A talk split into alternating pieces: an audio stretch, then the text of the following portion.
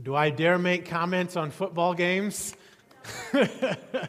Depends on who you're rooting for. And so I apologize to any Bruin fans. That was a rough day.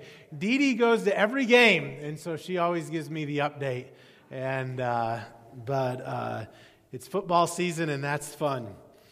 Chelsea and I uh, attended a marriage conference while we were on vacation. And, uh, and some of the th- thoughts I'm going to share in the sermon today relate to some of the things we, uh, t- we kind of learned about and processed while we were at the marriage conference. But let me start with a joke we heard there. There was a couple who was taking a road trip and they were driving along when they came across a sign that read, Nacogdoches 40 miles ahead. They began to argue about how to correctly pronounce this very strange sounding town. And the husband got so upset to, with his wife, he says, I am going to stop when we get to town and I'm going to prove that I'm right, that this is how you pronounce it. And now they drove silently for the next 30 miles. When they finally arrived in town, he pulled into the first fast food restaurant he could find.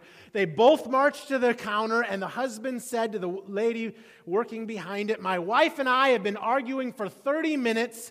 Can you please tell us very slowly and very clearly, how do you pronounce the name of this place?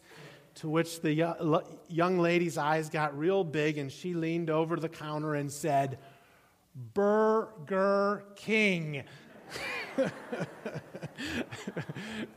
I got a kick out of that one. I know that's a cheesy joke, but I like cheesy jokes every once in a while. Uh, the marriage seminar was very good, and like I said, I have some thoughts that I want to share this morning, some of which were kind of formed at that time.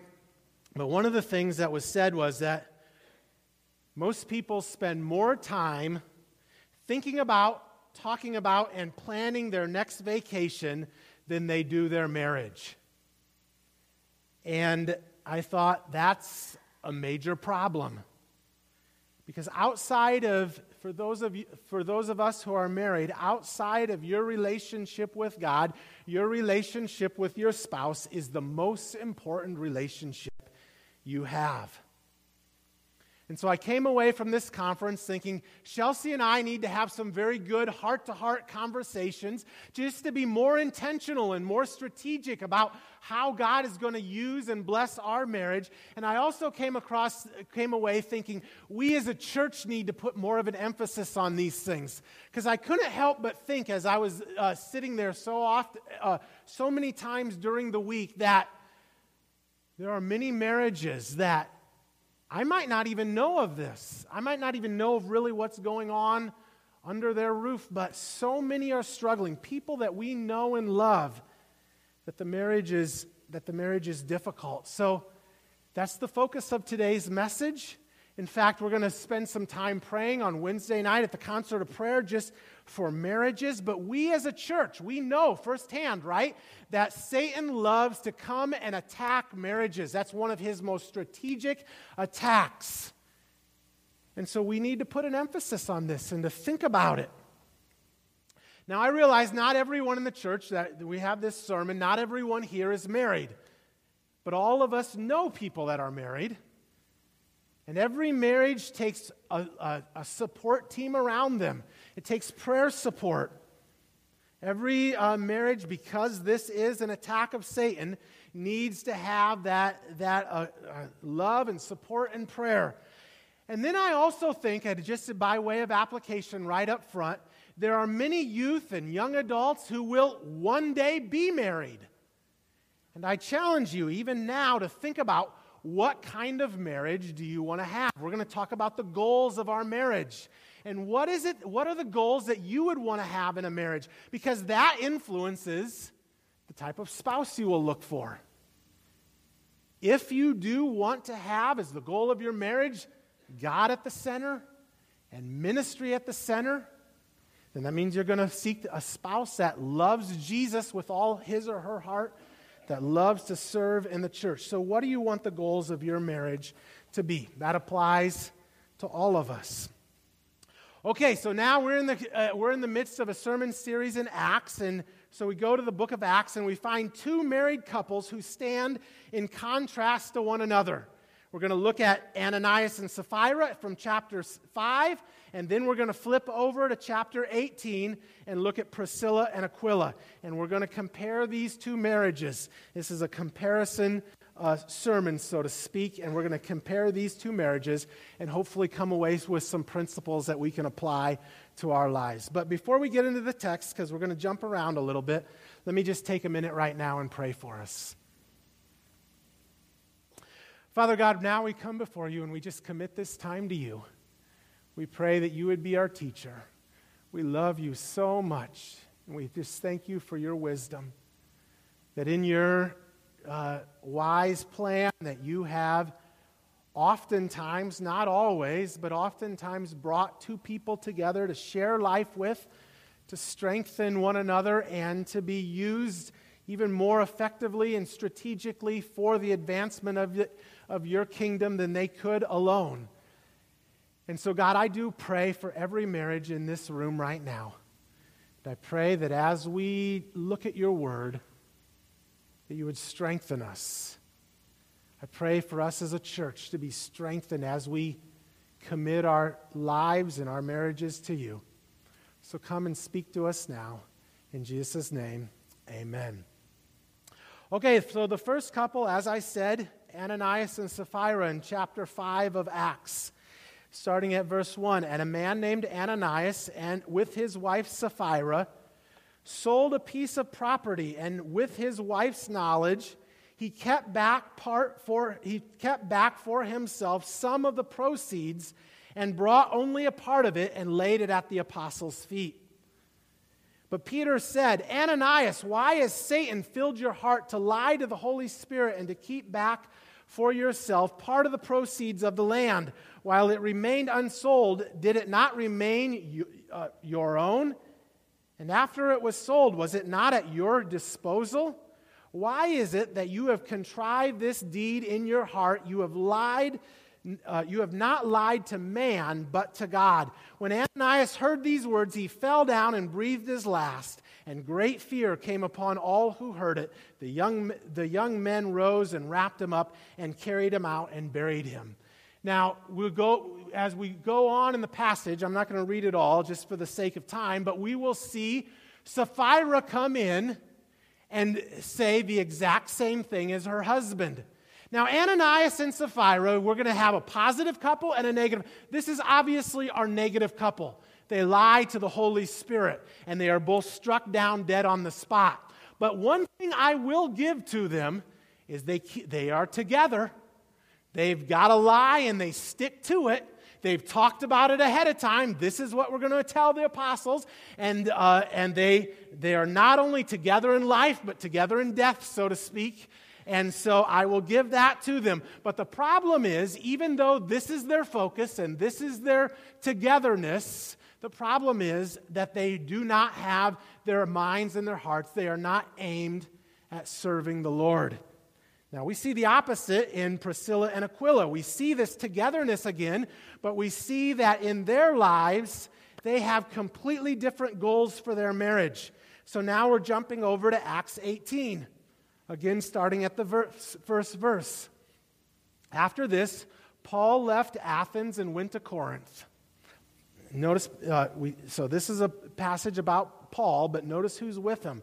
And he found a Jew named Aquila, a native of Pontus, recently from Italy, with his wife Priscilla, because Claudius had commanded all the Jews to leave Rome, and he went to see them. And because he was of the same trade, he stayed with them and worked, for they were tent makers by trade. So here is Paul. He uh, obviously, we know him as this godly man, and he goes and to see someone, and it must be that he goes to uh, Priscilla and Aquila because they've got a reputation. And he goes there and he does ministry with them. Now we jump down later in the passage, picking it up again, Acts 18 24. Now a Jew named Apollos. Now, Apollos from church history, we know uh, uh, Paul and Apollos almost uh, the, the two greatest teachers here in the first century. A native of Alexandria came to Ephesus. He was an eloquent man, competent in the scriptures. He had been instructed in the way of the Lord, and being fervent in spirit, he spoke and taught accurately the things concerning Jesus, though he knew only the baptism of John. And he began to speak boldly in the synagogue. When Priscilla and Aquila heard him, they took him aside and explain to him the way of God more accurately. Isn't that interesting? Paul and Apollos, both affected by the same Christian couple. Priscilla and Aquila don't get a lot of uh, ink in the Bible. Paul does. Apollos is well known, but they are affected by the exact same couple. This, I think of them as this dynamic Christian couple who has set their relationship and their heart on the Lord is making a major impact in people's lives in such a way that it is advancing the kingdom. So, one other thing we pick up about uh, Priscilla and Aquila, verse 1 Corinthians 16 19. The churches in the province of Asia send your greetings. Aquila and Priscilla greet you warmly in the Lord. So does the church that meets at their house. And I just bring that up because isn't it interesting that they've opened up their home and there's a church that meets there? So here is, I have a couple uh, things I'm going to call a couple keys for married couples. And the first is togetherness togetherness. And I see that actually in both Ananias and Sapphira and Priscilla and Aquila. But this idea of togetherness is so important in our marriages. Togetherness. Togetherness goes all the way back to the creation story itself. Genesis 2:24 Therefore a man shall leave his father and mother and hold fast to his wife and the two shall become one flesh. Both Jesus and Paul quote this verse in reference to marriage. The two shall become one. And that's a biblical principle. It's the principle of togetherness. Now, the idea behind the two shall become one, I think there are two key principles. One is intimacy. Within our t- the togetherness of our marriage, there is intimacy. Now, you oftentimes when we use that word that we are intimate, we think of the physical, sexual intimacy. But it, it, it does include that, but it goes way beyond that. It includes this idea, biblical intimacy, of shared life together. Intimacy is the discovery of the other person and even self discovery as we open ourselves up to one another, as we're vulnerable and honest to one another. It is the emotional and spiritual connection that two people have when they are completely and vulnerably open to share their lives together. That's really what intimacy is about. When the creation story says that they were naked and not ashamed, that is more than just the fact that they did not have any clothes on. What it's speaking of is that they are completely open to one another.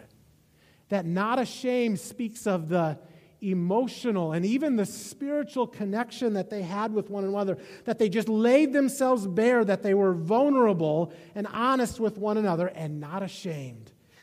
And that's what we're talking about in intimacy. In intimacy in marriage, that we'd have that deep togetherness, that we are sharing life together. And so, the second thing here, not the second key principle of this message, but the second thing I want to point out about this idea of the two shall become one is the idea that partnership flows from intimacy.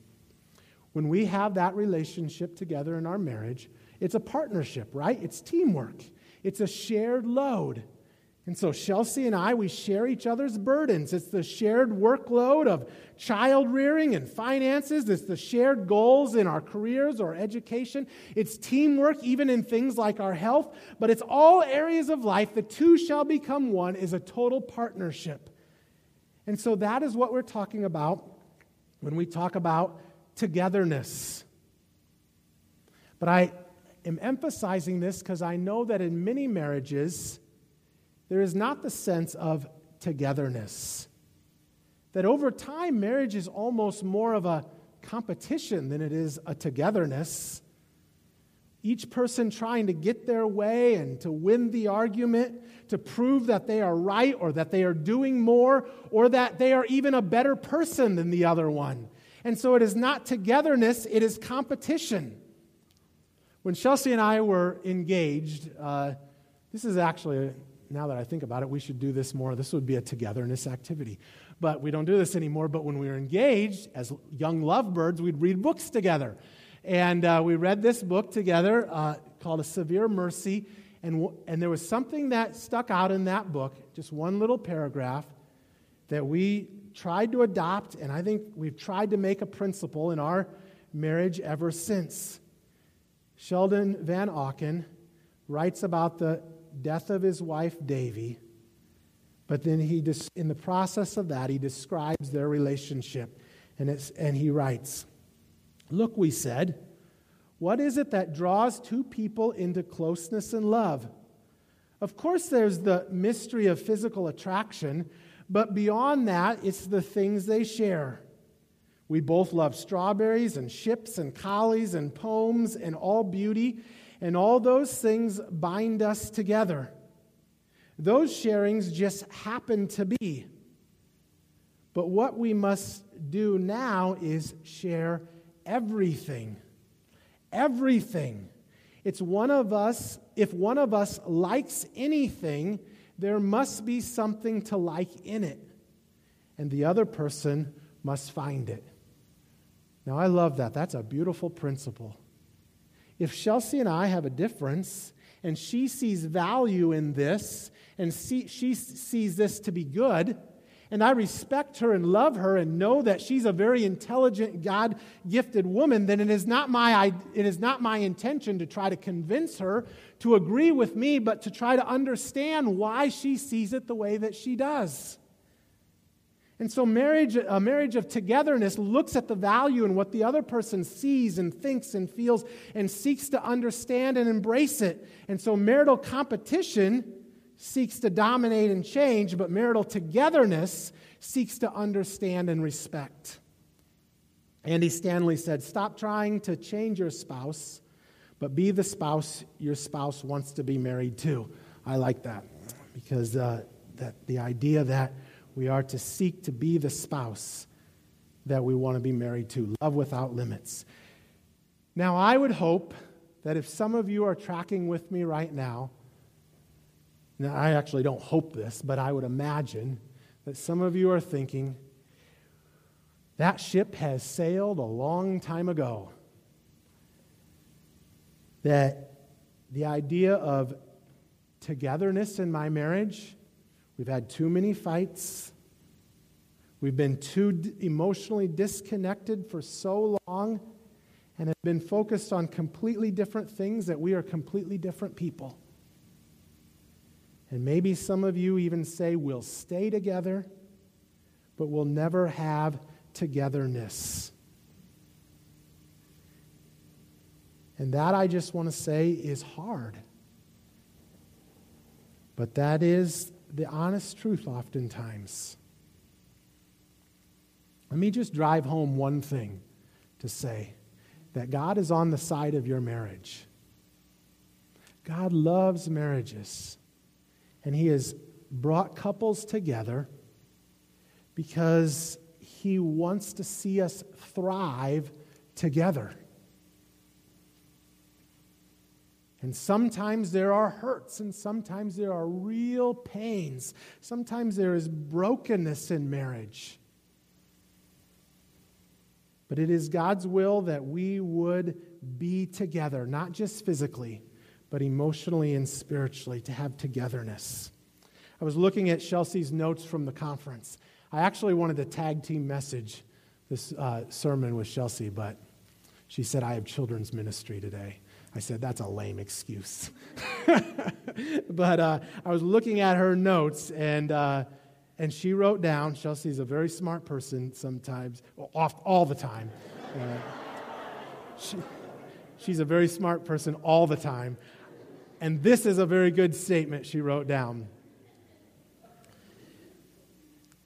See, we're talking about marriages being healed at this point in the sermon, so pray for me, all right? No, this is what she wrote down. The only way to last forever is to be broken together. All marriages will go through hardships.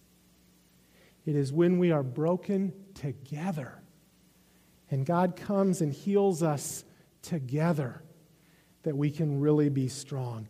In fact, sometimes the brokenness we experience together is in the long run when God comes and redeems us, it'll be what becomes our greatest strength together. 1 Peter 4 says, Since therefore Christ suffered in the flesh, arm yourself with the same way of thinking. Arm yourselves with the idea that suffering can be for our good. Arm yourself with the idea that I am going to sacrifice. Jesus, uh, the Bible says that Jesus said, for the joy that was set before him, he endured the cross. And so Paul, Peter is saying here, arm yourself with the same way of thinking as that of Christ Jesus. To look at potential pain as potentially for our long term good. Peter goes on to say, For whoever has suffered in the flesh has ceased from sin. I've been wrestling with these verses for the last couple months. That is such a promise to me that if we arm ourselves with uh, this kind of mindset, we have ceased from sin so as to live the rest of the time in the flesh, no longer for human passions, but for the will of God. Is that your desire for your life? To know, for as long as you are in the flesh, to no longer live for human passions, but for the will of God. That is our vision for our marriage. That is what God can do to transform us as we embrace this idea of suffering, even being broken together. That is the vision for our marriages is sanctification, to be transformed so that we have ceased from sin. Dawn Rosinger was one of the presenters at the uh, conference we went to, and uh, she shared this powerful story. In fact, I've shared this story with a couple individuals already, so forgive me if this is go around number two for you. Uh, but uh, as a teenager, she was in a really bad car accident.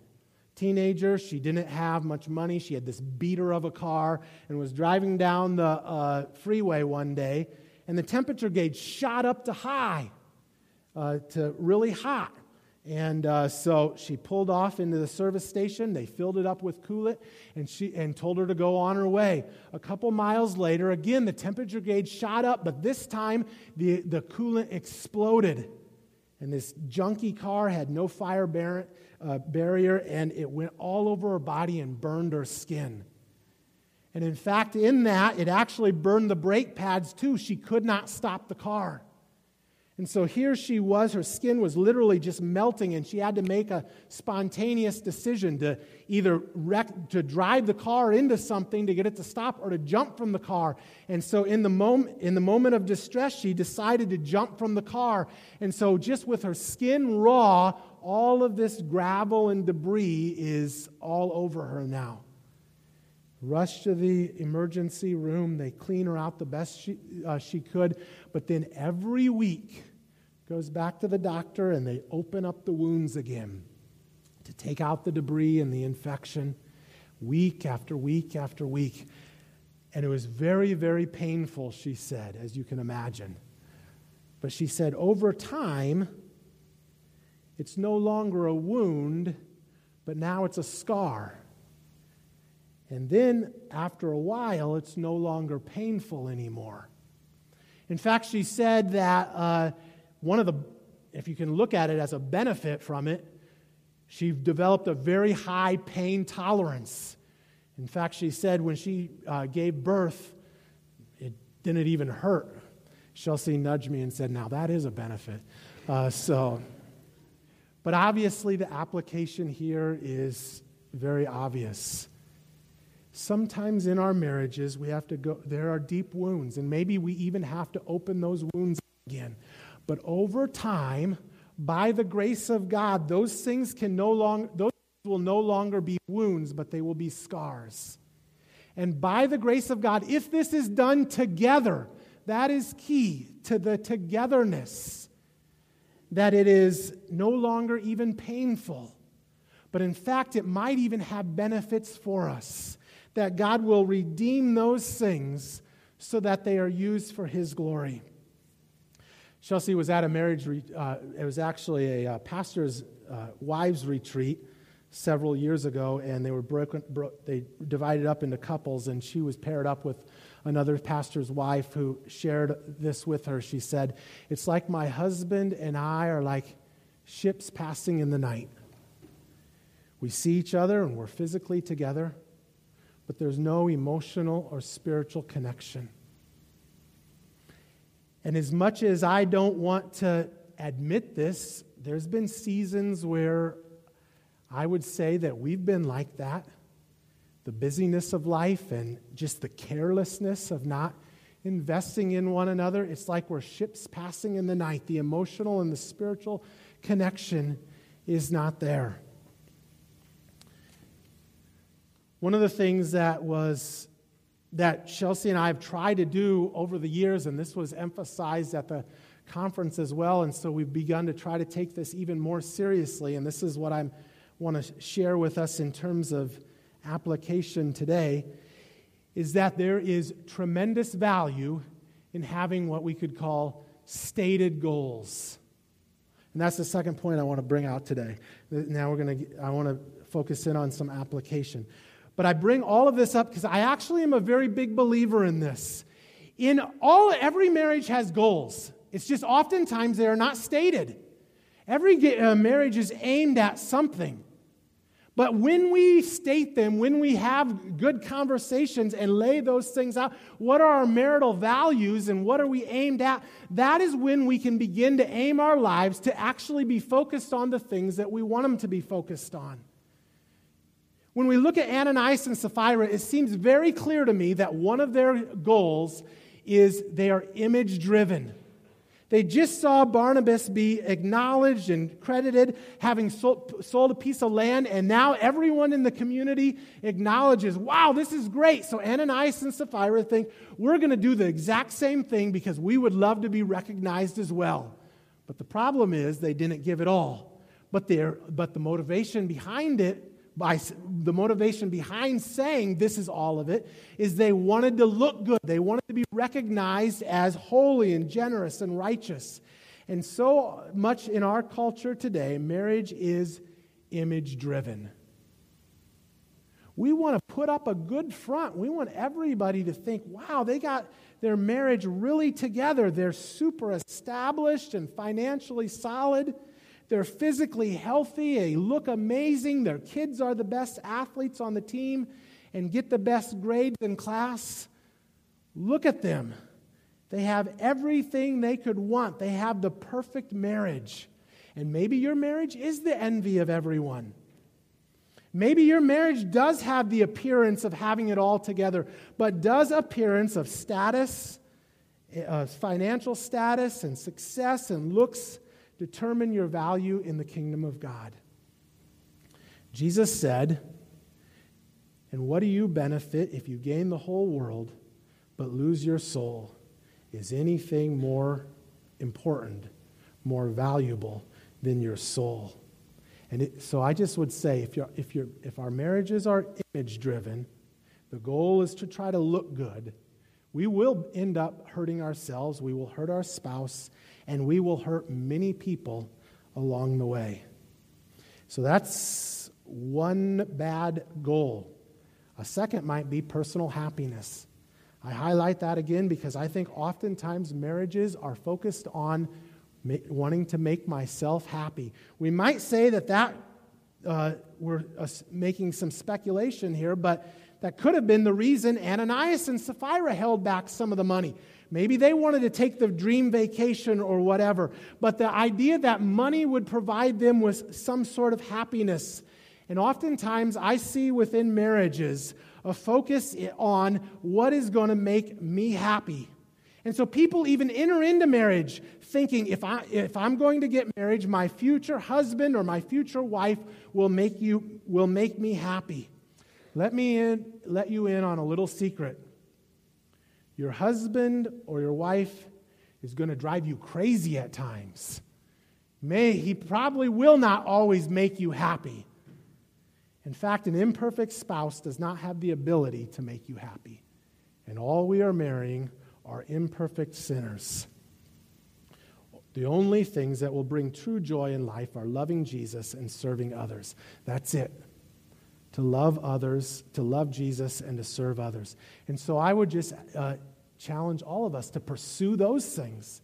In fact, that is what I think the secret to marriage is, is to pursue those things together. If there's a secret, it is to love Jesus together and to serve others together. That's the key. And so, now, briefly, in the last few minutes we have together, let's look at Priscilla and Aquila. What could be the goals in their lives? Well, one, it seems to me, is to love God. That seems to be the goal of Priscilla and Aquila. We see them as they welcome people into their homes, as they serve alongside of Paul, as they mentor Apollos. They have the idea of loving the Lord in their marriage. And that is where every good, strong, and healthy marriage starts to love God and to help our spouses, to help your spouse grow in his or her love for God. Jesus said the greatest commandment to love the Lord your God with all your heart, soul, mind, and strength. And that's not just for us individually, but that's for us as married couples as well. And so here are my application questions Are you really loving God together as a couple? Is He the passionate focus of your life as a couple? And who's more important, God or your summer vacation? What do you spend more time thinking about? God and His love for the world, or your love for your kids, or for socializing with your friends? And when you wake up in the morning, do you first check your heart by talking to Jesus, or do you first check your Facebook likes or your stock portfolio? And so the real question is who or what consumes your mind and your time the most as a couple? And once you answer that, then you will know who you really love. And so Priscilla and Aquila have as a goal to love God. Secondly, they have a goal of serving others. We've already highlighted the ways they did that. But serving others together as a marital goal is hard, but this is where your marriage can really gain traction both internally and externally. When we serve others, our marriage can be both internally satisfying and externally fruitful. And so, going back to Jesus' greatest commandments, he said the, first, the second is like the first to love your neighbor as yourself. And loving your neighbor means serving your neighbor. But that is not easy, right? Serving your neighbor.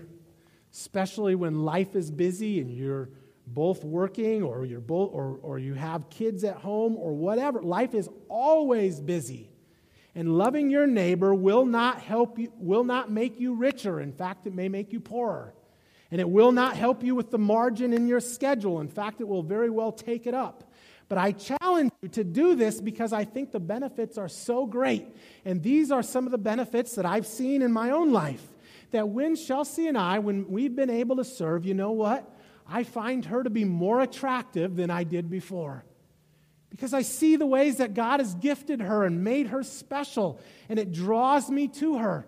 I find that we are closer together because we end up spending more time praying together and thinking about what God is doing in people's lives. I find that we are able to accomplish more for the kingdom together than we could apart. And so there are so many benefits to this uh, serving others together. And then the last thing I want to mention, and this is the hardest one for me at least, what we see in Priscilla and Aquila, it can't be uh, ignored, is that they have the goal of sharing the gospel together. Like it's interesting to me that they serve alongside of Paul together. And they have this church that meets in their, in the, in their house, and they are both there together. And they mentor Apollos together to share the gospel together. And I realize when we talk about the idea of evangelism, that's a scary subject. I'm a pastor. That's a scary subject even for me. Uh, but the idea of doing it together as a team with my wife, makes it a little bit more less intimidating, and it gives me, it helps us to creatively think how can we be more effective? Sometimes it's easier to reach people together than on our own when we think about reaching our neighbors or our unsaved friends. One of our favorite activities is going out to movies. We get, go, if we can ever get a babysitter, that's not always the easiest to do, but get a babysitter and go to a movie and dinner. And we try to do that uh, whenever we can. But what if, and this is one of our goals, what if one, and we've said once a quarter to make it realistic, what if once a quarter, every few months, when we go out to the movies and dinner, we took someone with us who doesn't know Christ? And then we watch the movie, and, and I'm going to be looking for themes uh, that maybe open the door to share about our love for Jesus. But even if those themes don't come up, or even if it doesn't happen in conversation over dinner afterwards, the idea that Chelsea and I can hopefully, just by the way we interact, show the love of Jesus is a powerful and strategic thing because most couples do not know another Christian couple in which they, genuine, in which they genuinely see a love for God and a love for one another. And so that is a beautiful thing to think about the marriage goal of sharing the gospel together.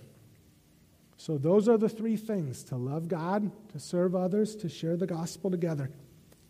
Now, can you imagine the radical change we'd experience as a church if every married couple sat down together and thought about the specific marriage goals that they would like to have together?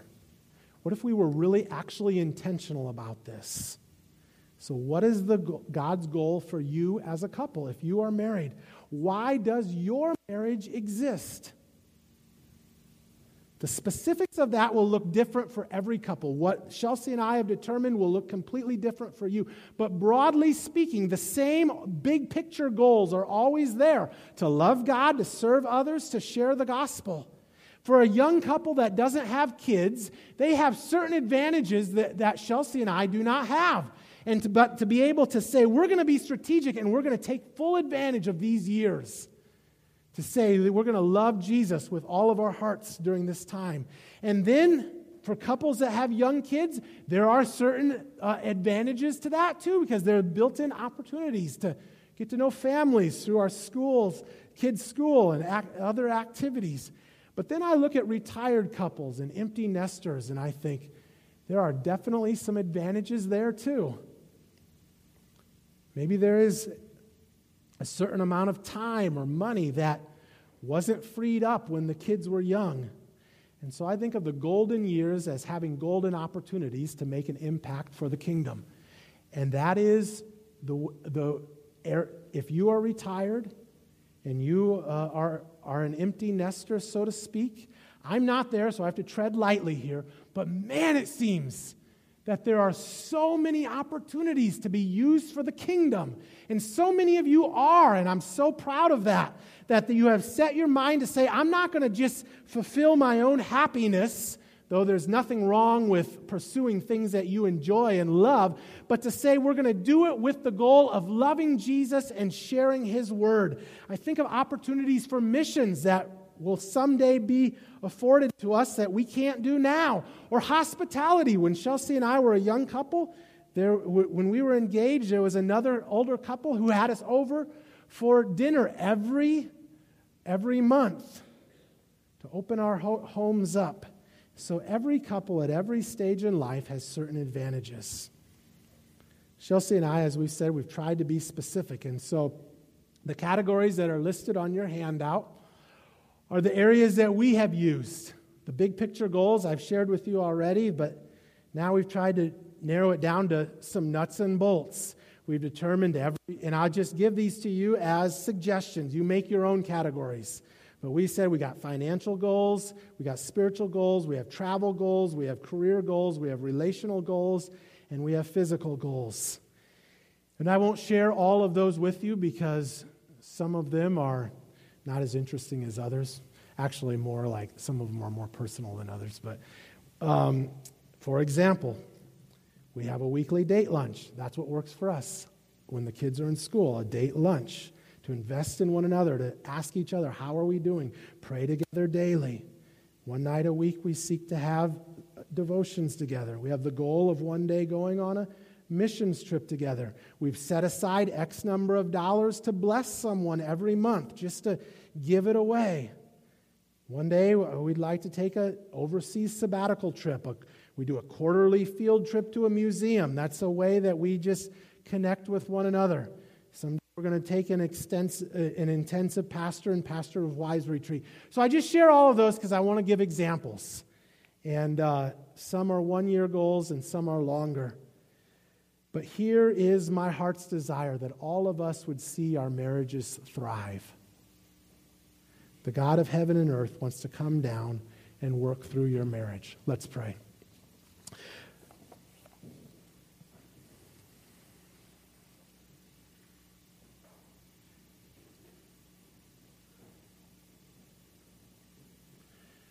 Father God, I know that even as I deliver this word, I, I realize that uh, Chelsea and I, though we have done our best, there's, there is always room for growth and improvement. I pray that you would help us and lead us into your ways. God, I am very mindful that one of Satan's most strategic attacks is to come after marriages.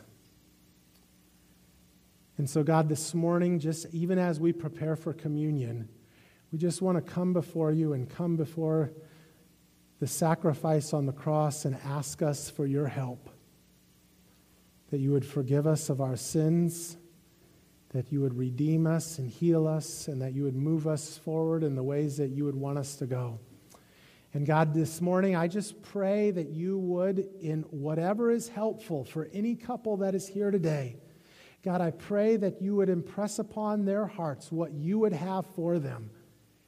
And if it is time for them to sit down and to think through some specific goals so that they are careful and strategic and intentional about how they are growing in their love for one another and their love for you and their service for you, God, I pray that you would afford them that time to be able to have those real great conversations and bless them as they do. But God, now as we prepare for the communion table, we pray that you would draw our hearts to you.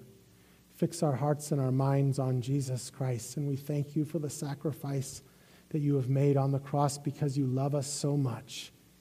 And we pray that as we think about that, that unconditional, sacrificial, self giving love, that we would embrace it and, and cherish it and praise you for it. But God, we pray that you would help us to also adopt it and apply it to every relationship we have, especially towards our husband or our wife. And we pray this in Jesus' name. Amen. I'll invite the